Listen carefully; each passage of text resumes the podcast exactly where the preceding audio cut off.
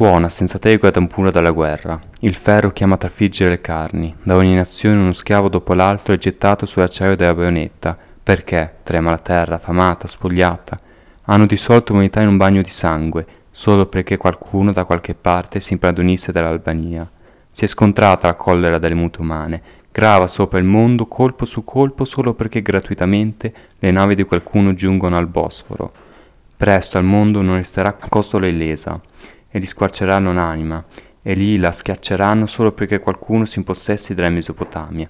In nome di cosa lo stivale scricchiolante e rozzo schiaccia la terra? Chi è nel cielo delle battaglie? La libertà? Dio? Il rublo? Quando è che risolverai in tutta la tua grandezza, tu che a loro dai la tua vita? Quando è che, dici, quando, quando è che gli getterai in faccia la domanda per cosa combattiamo? Abbiamo deciso di dare inizio così con la lettura di Ne risponderete di Vladimir Majakovsky alla puntata di oggi per attenerci al contesto storico a cui siamo interni, ovvero quello della crisi russo-ucraina, che sta drasticamente modificando lo scenario geopolitico europeo e mondiale, modificando le, così, le politiche e uh, i rapporti fra gli stati che si stanno decisamente incrinando. Per questo motivo sono tornato in pompa magna da voi, da voi ascoltatori, dal mio amico Henry, col quale oggi presenterò, presenteremo, presenteremo uh, il nostro ospite speciale. Intanto ci tenevo a dirti, Ricky, di, mm, di rigazzate di essere qui con noi. Infatti, grazie al tuo accento abbiamo un incremento degli ascoltatori di almeno dell'80% secondo i recenti dati Istat e anche una votazione Rousseau c'è anche spoilerato che abbiamo un ospite qui con noi. Abbiamo con noi eh, Amedeo Magnani, che o- oggi è mm, consigliere del comune di Cesena del PD e che dal 2014 al 2017 ha lavorato come consulente militare dell'ambasciatore italiano OXE, che è eh, l'Organizzazione per la sicurezza e la cooperazione in Europa, seguendo da vicino eh, la crisi in Crimea e in Donbass. Molto spesso sento dire che Putin è un pazzo, però penso che questo sia un ragionamento sbagliato che va a nascondere quali sono state le ragioni geopolitiche e storiche che ci hanno portato in questa situazione tragica. Per questo, come prima domanda, le, eh, vorrei porre ehm, perché, ehm, quali sono state le cause che ci hanno portato a questa um, guerra che in certi versi dal pubblico, dal pubblico, è stata vista un po' inaspettata, però non lo era. Ma le cause sono antiche, sono antiche nel senso che bisogna tornare alla caduta del muro di Berlino. Spesso si parte di lì e stavolta bisogna per forza partire di lì, perché di fondo il muro di Berlino, come tutti sappiamo, aveva sancito la caduta eh, del, non tanto degli ideali socialisti, ma dell'economia socialista. Di fondo la Russia si trovò eh, in quel periodo, poco prima della caduta del muro, in grossa difficoltà economica e quindi di fondo si rese conto che non poteva più governare parte dell'Europa, parte dei suoi paesi cosiddetti chiamati satelliti, eh, così come aveva fatto per tanti anni. Devo dire che un qualcosa di eh, di clamoroso, di innovativo fu l'introduzione delle parabole, delle parabole satellitari. Praticamente si cominciò, i paesi dell'est cominciarono a guardare tramite le televisioni, tramite appunto queste parabole, verso l'ovest e si resero conto che praticamente eh, c'era un altro mondo eh, che loro non conoscevano. Quindi non era più possibile confinare la verità eh, del, di come si stava in Occidente ai, ai, ai paesi del, dell'Oriente quindi di fondo del, della parte appunto orientale del, dell'Europa, della Germania dell'Est per esempio. Quindi di fondo Gorbaciov ebbe anche il coraggio di dire così non possiamo andare avanti e quindi aprì, aprì appunto a, a, a, al fatto che i paesi potessero, potessero riguadagnare la loro indipendenza, la loro libertà.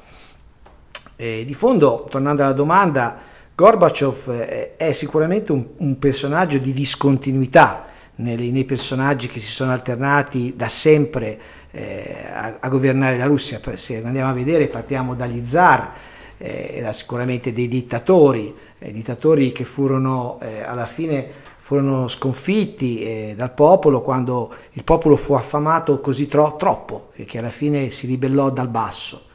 però dittatori sono stati anche Stalin, Lenin, Eh, poi c'è stata appunto questa, una di um, personaggi, Brezhnev, insomma ne ricordiamo tanti, che comunque sono stati in linea eh, con la fisionomia del, del, dittatore russo. Poi c'è stato appunto Gorbaciov e ne abbiamo parlato. Poi eh, c'è stato Boris Yeltsin nella linea di Gorbaciov per certi versi, e, e, poi è arrivato, è arrivato, Putin. Però Putin tutto sommato non è che sia così diverso eh, da tutti quelli che lo hanno preceduti. Eh, è un pazzo, è un matto la domanda? Eh, direi che uno che fa gli interessi del suo paese, il suo paese ha sempre eh, perseguito una politica di, di conquista eh, e quindi Putin tutto sommato non sta facendo né più né meno di quello che è stato fatto in passato.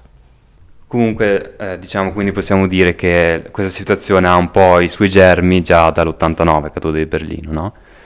Allora mi viene da porre eh, la, eh, la, domanda che comunque sia stata anche un po' colpa anche di noi occidentali che non abbiamo capito bene la situazione, che alla fine noi abbiamo, man- cioè noi abbiamo detto che noi faremo certe cose, come per esempio non avanzare verso, Occidente, verso Oriente, però comunque alla fine l'abbiamo fatto. È per questo che comunque i russi in un certo senso si sono sentiti un po' umiliati e non gli abbiamo lasciato una strada, cioè non abbiamo comunque lasciato una strada dignitosa di uscita.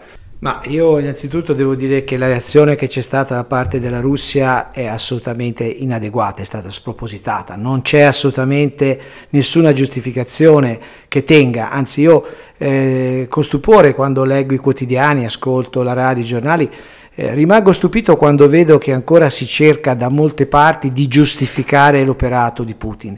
Rimango veramente, veramente colpito in negativo. Eh, la reazione non è assolutamente eh, adeguata a quello che, che, che è successo. E provocazioni. Come dicevo, quando ci fu la caduta del muro di Berlino, la Nato si allargò verso Oriente, ma perché di fondo i paesi glielo chiesero. Quindi di fondo eh, la Repubblica Ceca, la Slovacchia, che erano un unico paese, la Cecoslovacchia, eh, la Romania, la Bulgaria e, e, così via dicendo, e poi pian piano anche gli stati del Baltico, Lettonia, Lituania, Estonia. Eh, loro hanno chiesto loro, di, non è stata la Nato che li ha invasi, allora hanno chiesto di, di essersi difesi perché non si sentivano al sicuro. Forse può darsi che l'errore vero sia stato invece fatto proprio lì, perché quando cade il muro di Berlino, la Nato, stante le difficoltà della Russia, aveva invece la possibilità di andare ancora più avanti, quindi per esempio di arrivare a nord eh, fino alla Finlandia, poteva chiedere alla Finlandia l'annessione e lo stesso poteva fare con l'Ucraina ma fu probabilmente scelto, anzi fu scelto di, eh, di, non umiliare la Russia, quindi anche per i buoni rapporti che si avevano appunto eh, a quei tempi con Gorbaciov, e quindi di non andare a stuzzicarla troppo e quindi si pensò che paesi appunto come la Finlandia a nord, per esempio, e l'Ucraina a sud, potessero essere dei veri e propri stati, chiamiamoli cuscinetto, eh, nei quali non doveva esserci una supremazia di, di, di entrambi i blocchi, e che potevano quindi garantire la pace. Col senno di poi eh, in Ucraina, eh, come avete visto, questo non, non, ha pagato perché poi alla fine, pian piano, una volta che la Russia si è riorganizzata, eh, ha continuato a dire l'Ucraina è mia, quindi è partita dal Donbass nel 2014 e poi cosa sta succedendo adesso lo vediamo. Io fra l'altro ho avuto la possibilità, eh, di, la fortuna, l'onore di essere eh, nel 2014 di essere in Austria, ero generale in servizio, ma non dipendevo soltanto dal Ministero della Difesa, lavoravo a Vienna, avevo l'ufficio presso l'ambasciata italiana, ma lavoravo anche alle dirette dipendenze della Farnesina, del Ministero degli Esteri e quindi mi, seguivo, mi sedevo pardon, giornalmente ai tavoli dell'OSCE, che praticamente, per farla breve, è un piccolo diciamo, ONU europeo, ecco, diciamo, non solo perché nel, nell'OSCE confluiscono anche il Canada, gli Stati Uniti, però principalmente eh, la, stra- molt- la, stragrande maggioranza dei problemi che, socio-economici, culturali, militari anche, disarmo, armamento che sono in Europa vengono trattati dall'OSCE. C'è anche da dire una cosa importante, che per i temi europei la Russia si è sempre confrontata più volentieri all'OSCE in campo neutro a Vienna, che come sapete l'Austria ha la sua neutralità, che eh, negli Stati Uniti, all'ONU. Quindi diciamo l'OSCE per il conflitto ucraino ha avuto la sua, la sua importanza. Quindi scoppia nel 2014 la crisi del Donbass e mi trovo proiettato subito lì perché io vengo trasferito a Vienna in un ciclo normale di avvicendamento, noi normalmente usciamo per 3-4 anni e mi trovo ovviamente insieme al mio ambasciatore eh, a dover fronteggiare questi, questi problemi, quindi a, a, sedermi veramente ai tavoli di pace. Devo dire che l'Italia eh, tentò eh, un pochettino col benestare di tutti di fare da mm, veramente da interlocutore positivo, di fare da pacere, quindi di essere un, eh, un paese che cercava appunto di ricondurre il tutto alla, alla normalità. Ricordo che questi colloqui furono difficilissimi fin da subito, perché di fondo i russi avevano fatto eh, il colpo di mano del Donbass, poi avevano autoproclamato la, la Crimea che era loro, e, e, quindi era molto difficile riuscire a stabilire dei rapporti. Poi alla fine eh, io sono stato lì tre anni, in questi tre anni eh, sono stato anche, fra l'altro, visitato, sono stato in Donbass, sono stato in Crimea perché l'OSCE appunto poi ci portava come osservatori a, a vedere che cosa succedeva. E, la sensazione che ebbi toccando con mano questa crisi, andando anche nei territori, è che prima o poi purtroppo sarebbe successo qualcos'altro. Ma tutto sommato a tutti stava bene questo, cioè di fondo si preferiva dimenticare questa guerra, che era però in atto perché io mi ricordo che quando sono stato in Donbass, in Crimea, cioè, il, si sentivano colpi di mortaio, si sparava, eh, c'erano morti e feriti allora, ma alla stampa i mass media decisero di non parlarne se non saltuariamente in qualche rotocalco, eccetera. Però è una guerra che non è, eh, ovviamente adesso è esplosa nel, purtroppo nel massimo della sua crudeltà, ma è dal 2014 che è nato. 2014 che la gente muore eh, nel Donbass o in Crimea. E quindi, però è stata fatta questa scelta. A questo punto la politica si è un po' adeguata, ha detto vabbè, non, eh, non ne parliamo più, ne parliamo poco. In un primo tempo furono fatte delle sanzioni nel 2014, mi ricordo, e poi pian piano queste sanzioni si sono un po' ammorbidite o sono state ci sia un po' girati intorno, non lo so. Comunque di fondo non sono state sanzioni così, così importanti che potessero far cambiare idea eh, all'orso russo. E qui uso questa parola perché voglio introdurre un altro concetto. Si è pensato erroneamente, dopo muro, la caduta del muro, che la Russia fosse andata in letargo, che l'orso russo si fosse tranquillizzato. Non è così. L'orso russo non ha mai dormito, è sempre stato vigile, ha sempre parlato poco, ma di nascosto, dietro, dietro, dietro gli Urali, dietro i monti, dietro le basi che aveva, diciamo, meno, in cui era possibile osservarle di meno. Ha continuato a costruire armamenti bellici, armi nucleari, armi chimiche. Ha continuato a sviluppare la sua notevole potenza di fuoco.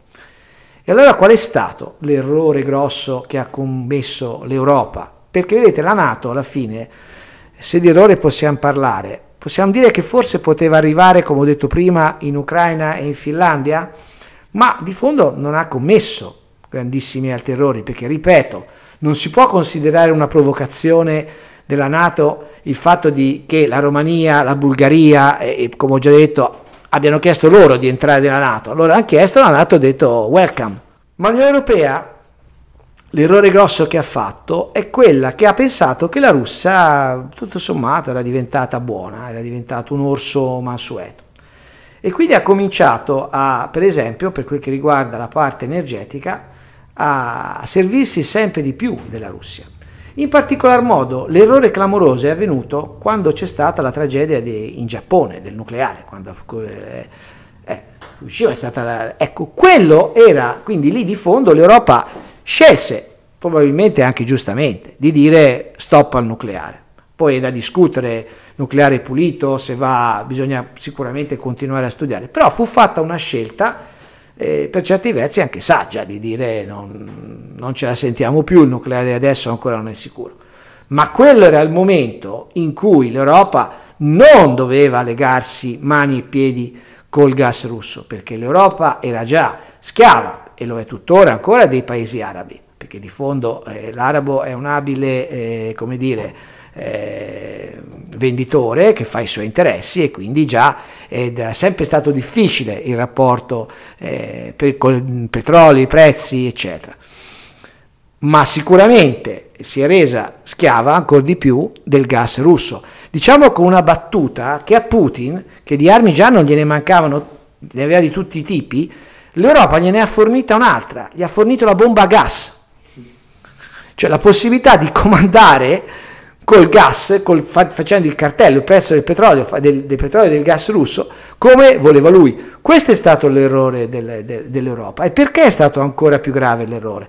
Perché se c'è una cosa che noi europei abbiamo, è la tecnologia. Abbiamo fiori di ingegneri, di tecnici, eh, e quindi sappiamo come andare a cercare fonti alternative, eh, anche se eh, sono più costose perché sicuramente andare a prendere, facciamo un esempio, il gas in fondo adriatico costava di più vent'anni fa che andare a fare rifornimento eh, da Putin, da, dai russi.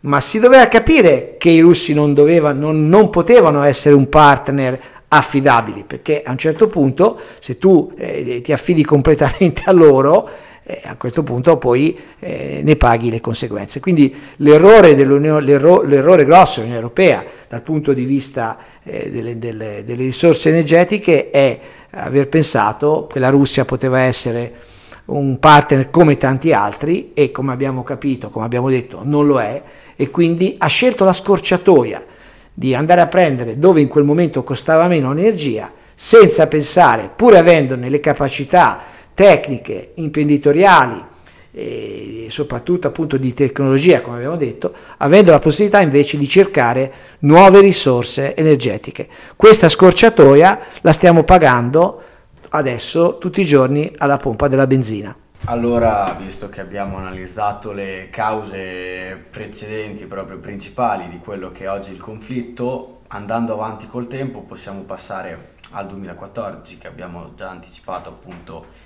uh, tu sei stato nel Donbass, e prendendo atto che i, i passi uh, fatti dall'Unione Europea riguardo la riluttanza all'essere uh, permissivi rispetto ai risultati del referendum sull'annessione della Crimea, infatti sappiamo che non sono stati impattanti quanto si aspettava allora. Uh, questo può essere una delle cause su cui uh, ci basiamo oggi analizzando il conflitto? Beh, sicuramente il fatto di non aver preso una posizione chiara, come ho detto prima, non ha giovato al tutto. Alla fine eh, la Russia ha detto va bene, eh, proseguo, vado, vado, vado avanti nella mia politica di conquista. Quindi, come ho già detto, sicuramente sì, è stato sottovalutato il problema, ma tutto sommato faceva comodo un po' a tutti sottovalutarlo si pensava che fosse un problema limitato, che poteva essere limitato, come ho detto, a poche decine, poche centinaia di morti nel Donbass, in Crimea, e non si capiva che invece all'orizzonte eh, c'era qualcosa di molto molto più pericoloso. Io ricordo che girando quei territori eh, come lo ripeto, dissi, que, pensai, que, qui non durerà più di tanto. Non sapevo se, eh, se sarebbe durata un anno, cinque anni, dieci anni. Io ho, lavorato all'Osce a Vienna dal 2014 al 2017, non ho visto grandi risultati, anche perché poi è difficile, comunque si è continuato sempre a dialogare in questi tre anni, settimanalmente. Quindi non è che, però di fondo alla fine si capiva che prima o poi sarebbe successo qualcos'altro. Allora adesso ci spostiamo sul gas. Uh, L'Italia, essendo secondo importatore europeo, uh, effettivamente esponendosi a livello proprio par- pratico, quali rischi corre, oltre a, come sappiamo, ce lo ricordano ogni giorno, al chiudere il rubinetto del gas? Allora, i rischi di rimediato ci sono perché di fondo finalmente, cosa che come ho detto prima bisognava fare prima, eh, si è deciso di ricorrere a delle, a, delle, a delle, ricerche, a dei fondi, a delle tecnologie alternative. Però è chiaro che non è che dall'oggi a domani con la bacchetta magica le possiamo produrre. Quindi noi di fondo andiamo incontro a, se rimarrà questa situazione eh, così critica, ha dei costi aggiuntivi non solo per, eh, per, la benzina o il carburante ma anche proprio di energia spicciola.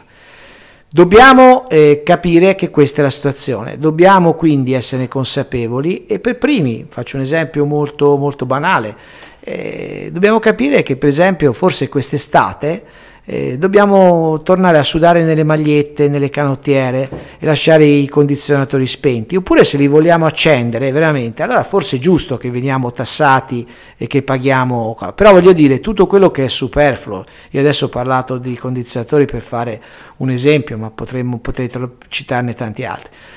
Dobbiamo prendere atto che questa situazione per noi non è facile, che sicuramente potremo avere dei problemi nei prossimi anni, quindi dobbiamo essere un pochino più umili, un pochino più modesti nelle nostre richieste. Eh, tutto sommato non dimentichiamoci che c'è un paese che è ridotto allo stremo, alla fame, e noi invece continuiamo tranquillamente a vivere, a parte appunto queste cose, queste, eh, questi, questi aumenti delle bollette, continuiamo a vivere nello stesso modo. Non possiamo continuare a vivere nello stesso modo, dobbiamo un pochettino fare un passo indietro e cercare appunto di, eh, di contribuire al benessere del nostro paese anche riducendo il nostro fabbisogno di energia. Grazie mille per questa risposta esaustiva. Adesso lei prima ha parlato che comunque la Russia negli anni si è comunque armata, anche, eh, quindi eh, lei ha citato anche comunque armi chimiche. Quindi mi viene da dire se mh, queste armi chimiche o anche nucleari possono essere utilizzate anche in questo conflitto in uh, Ucraina perché comunque mi è parso che i russi non escludessero questa possibilità. Ma allora, innanzitutto possiamo fare, anche se non è, eh, possiamo provare a fare un'analisi di quello che succede sul campo. Eh, sicuramente la Russia ha scatenato questa offensiva un pochino mh, mm, eh, dimenticando, quantomeno pensando che avrebbe fatto presto. Era convinta che l'Ucraina non avrebbe, avuto, non avrebbe fatto resistenza, non più di tanto e quindi soprattutto da un punto di vista logistico ha mosso le sue truppe eh, non avendo delle scorte logistiche alle spalle all'altezza della situazione. Al di là che la Nato ha detto noi non, non entriamo nel conflitto, eh, nel conflitto, è ovviamente questa una, la risposta che la Nato deve dare ufficialmente, perché la Nato non può entrare in conflitto proprio da statuto in un paese che non, è, non fa parte della, della Nato stessa.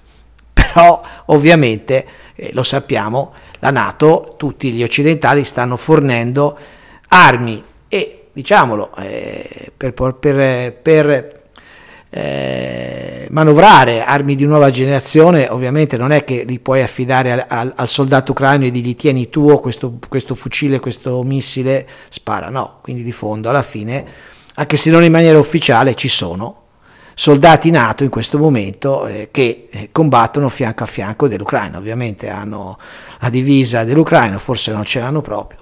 Quindi di fondo la Nato il suo supporto l'ha dato in maniera massiccia e ha cominciato a darlo già mesi fa, quando ha visto che praticamente Putin stava ammassando le sue truppe al confine.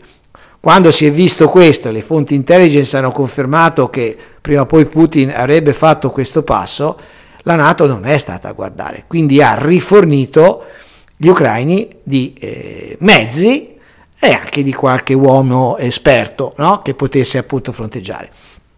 Quindi questo forse la Russia l'aveva sottovalutato, pensava, vabbè, la Nato non fa niente, l'Ucraina sarà lasciata a morire, invece no, invece giustamente l'Occidente a mio parere ha cercato di venire in soccorso, perché se non si fa questo di fondo, e io riprendo anche un po' le parole che ho sentito ieri da Draghi, cioè se di fondo si, si praticamente si ufficializza la possibilità che chiunque possa andare a aggredire un altro senza che nessuno faccia niente. Eh, io stamattina sono rimasto colpito, ho sentito una trasmissione radiofonica del GR1, no? un ascoltatore che in diretta diceva ma a noi che ce ne frega dell'Ucraina, che se la prenda Putin, così noi continuiamo a vivere tranquilli e sereni. Ecco, se questo è l'atteggiamento, allora non si è veramente capito niente. Innanzitutto è crudele un'affermazione del genere, ma poi non si è capito che eh, così facendo tu dai una, un'ulteriore scusa a dire vabbè allora se mi prendo l'Ucraina domani magari entro da qualche altra parte. E questo è il momento di dire stop, è il momento di dire no, tu non puoi fare questo. E, e quindi eh, l'esercito russo in questo momento, tornando alla tua domanda, sì, è un po' impantanato proprio per i motivi che, che ho detto. Non ha scorte logistiche adeguate e ha trovato una resistenza eh, eh, incrementata dalle, dalle, forze della Nato in maniera non ufficiale, parallela diciamo, sottufficiale, e quindi si trova impantanato. Quindi a questo punto il rischio concreto qual è? Dice bene, a questo punto io non riesco con i mezzi tradizionali a prendermi Kiev, vado avanti con armi chimiche e armi nucleari. Io in questo momento non mi sento di escluderla questa possibilità, perché non si sa eh, che cosa alla, fi- alla, fine Putin, dove Putin voglia, voglia arrivare. E quindi dire in questo momento ma non tirerà mai una bomba tattica nucleare, per spiegarsi la bomba tattica nucleare è una bomba che ha degli effetti nucleari, puoi averli per 30, 40, 50 km ufficialmente, ma di fondo poi distrugge molto di più di quello che è scritto nel catalogo della bomba stessa. No? Ecco. Eh, quindi potrebbe, potrebbe, potrebbe, tutto questo sì, eh, potrebbe, potrebbe succedere. Eh, che cosa voglia fare uno che attacca non lo sai mai, quindi di fondo in questo momento eh, solo Putin lo sa.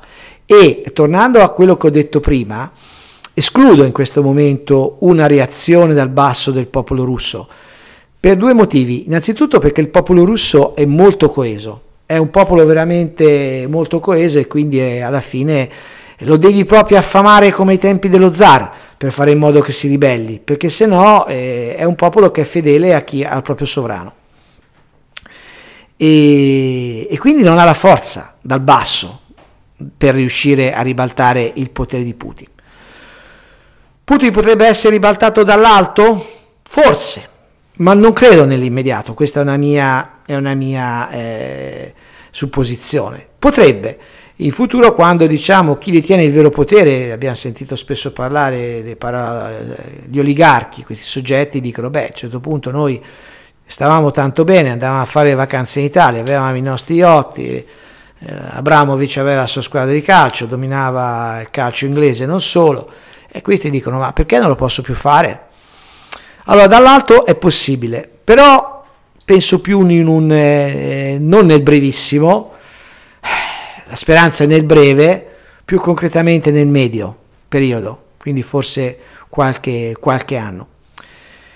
E quindi, non essendoci una possibilità di rovesciare Putin in questo momento né dal basso né dall'alto, eh, bisogna sperare solo nelle trattative, che devono comunque andare avanti. Io qui adesso non, non voglio, non posso sbilanciarmi su cosa può bastare alla Russia o a paesi occidentali per, per cercare di, di, fare una trattativa. Eh, però di fondo eh, in questo momento è giusto, a mio avviso, continuare a sostenere l'Ucraina eh, in tanti modi, con forme di solidarietà che per esempio sono quelle dell'accoglienza, importantissima. Questi poveracci arrivano e i bambini vanno a scuola, le donne trovano un lavoro e quindi sicuramente, ma eh, che piaccia o no, bisogna ancora continuare a sostenerli anche con le armi, perché non è che puoi mandare un mazzo di fiori o una scatola di cioccolatini a Putin, perché con la scatola di cioccolatini e con i fiori lui continuerà a fare, tra virgolette, il prepotente.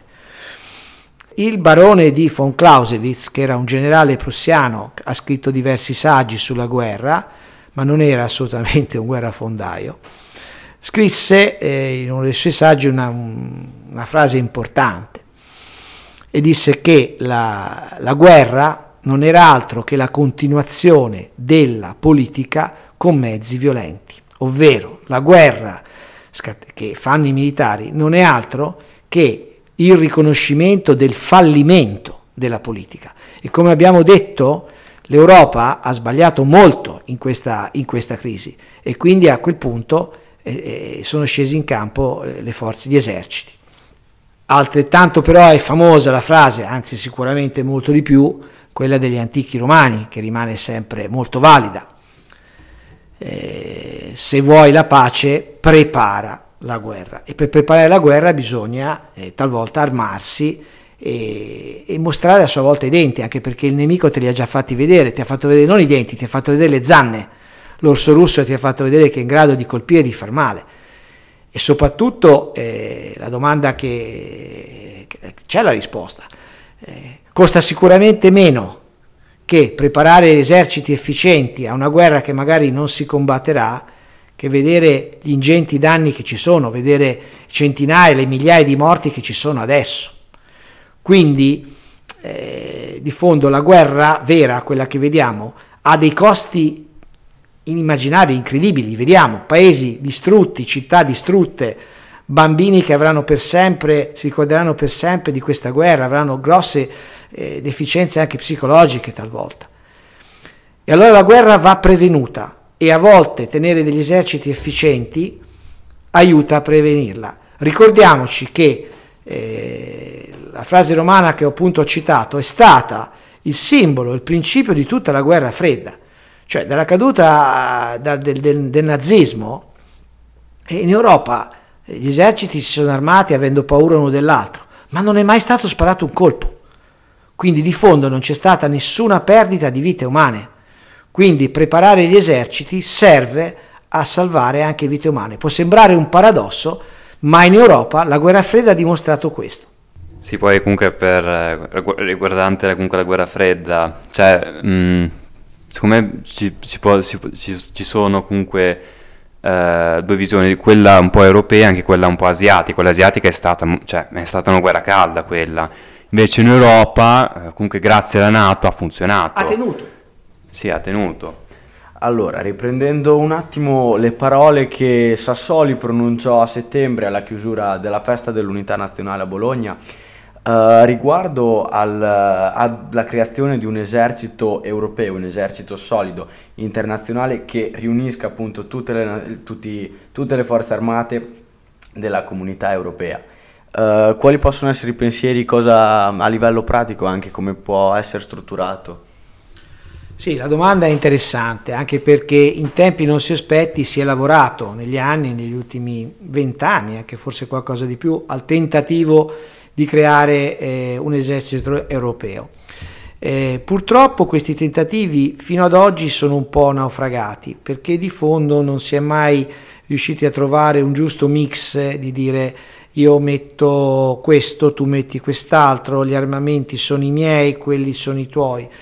E questo perché un pochettino i paesi europei sono tutti un pochettino particolarmente autonomi, ognuno eh, la pensa un po', un po' come gli pare. Ecco, non siamo gli Stati Uniti d'America e quindi anche da un punto di vista militare, eh, con l'eccezione importantissima ovviamente della Nato di cui abbiamo parlato, eh, che però fornisce, diciamo, singole, ogni, ogni nazione fornisce il proprio contributo, non si è mai riusciti insomma a crearlo questo esercito europeo. Ecco, io eh, premesso, eh, premesso che, per esempio, e così mi viene data anche la possibilità di, dire, di parlare del nostro esercito, in questo momento le forze armate italiane sono a un ottimo livello di efficienza, magari non hanno grandi numeri, però quello che si ha, sia dal punto di vista dell'aviazione, per esempio l'aeronautica in questo momento ha probabilmente ha, ha dei caccia degli, degli, aeroplani che non ha mai avuto in passato, sia dal punto di vista appunto di, di, di caccia che di, di trasporti, eh, di droni, di possibilità appunto di colpire anche le, eh, senza, con velivoli senza, senza pilota ma lo stesso anche la nostra marina è ottimamente equipaggiata e anche il nostro esercito sul campo è dotato di ottimi armamenti e quindi sicuramente il nostro contributo alla Nato in questo momento è molto importante perché abbiamo tecnologia, abbiamo uomini che sanno fare il proprio dovere e lo sanno fare eh, veramente bene. E quindi però la speranza è appunto è questa, che adesso questa crisi abbia insegnato che si possa fare qualcosina di più insieme. Tutto questo potrebbe portare nel medio termine anche a una riduzione delle spese, perché se ognuno mette un pochino più in comune quello che ha e quello che sa far meglio, forse si può risparmiare un po' eh, sugli armamenti stessi. Eh, grazie ancora per questa risposta molto esaustiva. Uh, adesso io vorrei stare qua a fare miriadi di domande, ore e ore, solo per fare discussione uh, di questo genere, però purtroppo il tempo è tiranno. Ehm, lei, lei, comunque è stata una giornata lavorativa e quindi si sentirà anche stanco. Eh, allora, mh, quindi direi di finire qua la puntata. È ring- stato, molto proficuo, è stato un intervento molto proficuo, mm, non che siano scarni i nostri- il nostro podcast di esperti nelle varie materie, però questo c'è da dire che è stato fortemente voluto, ma ha sicuramente soddisfatto le aspettative. E quindi grazie ancora per la disponibilità e niente di più. Grazie, grazie a voi, è stato veramente un piacere e alla prossima, sperando di poter parlare sempre più di pace.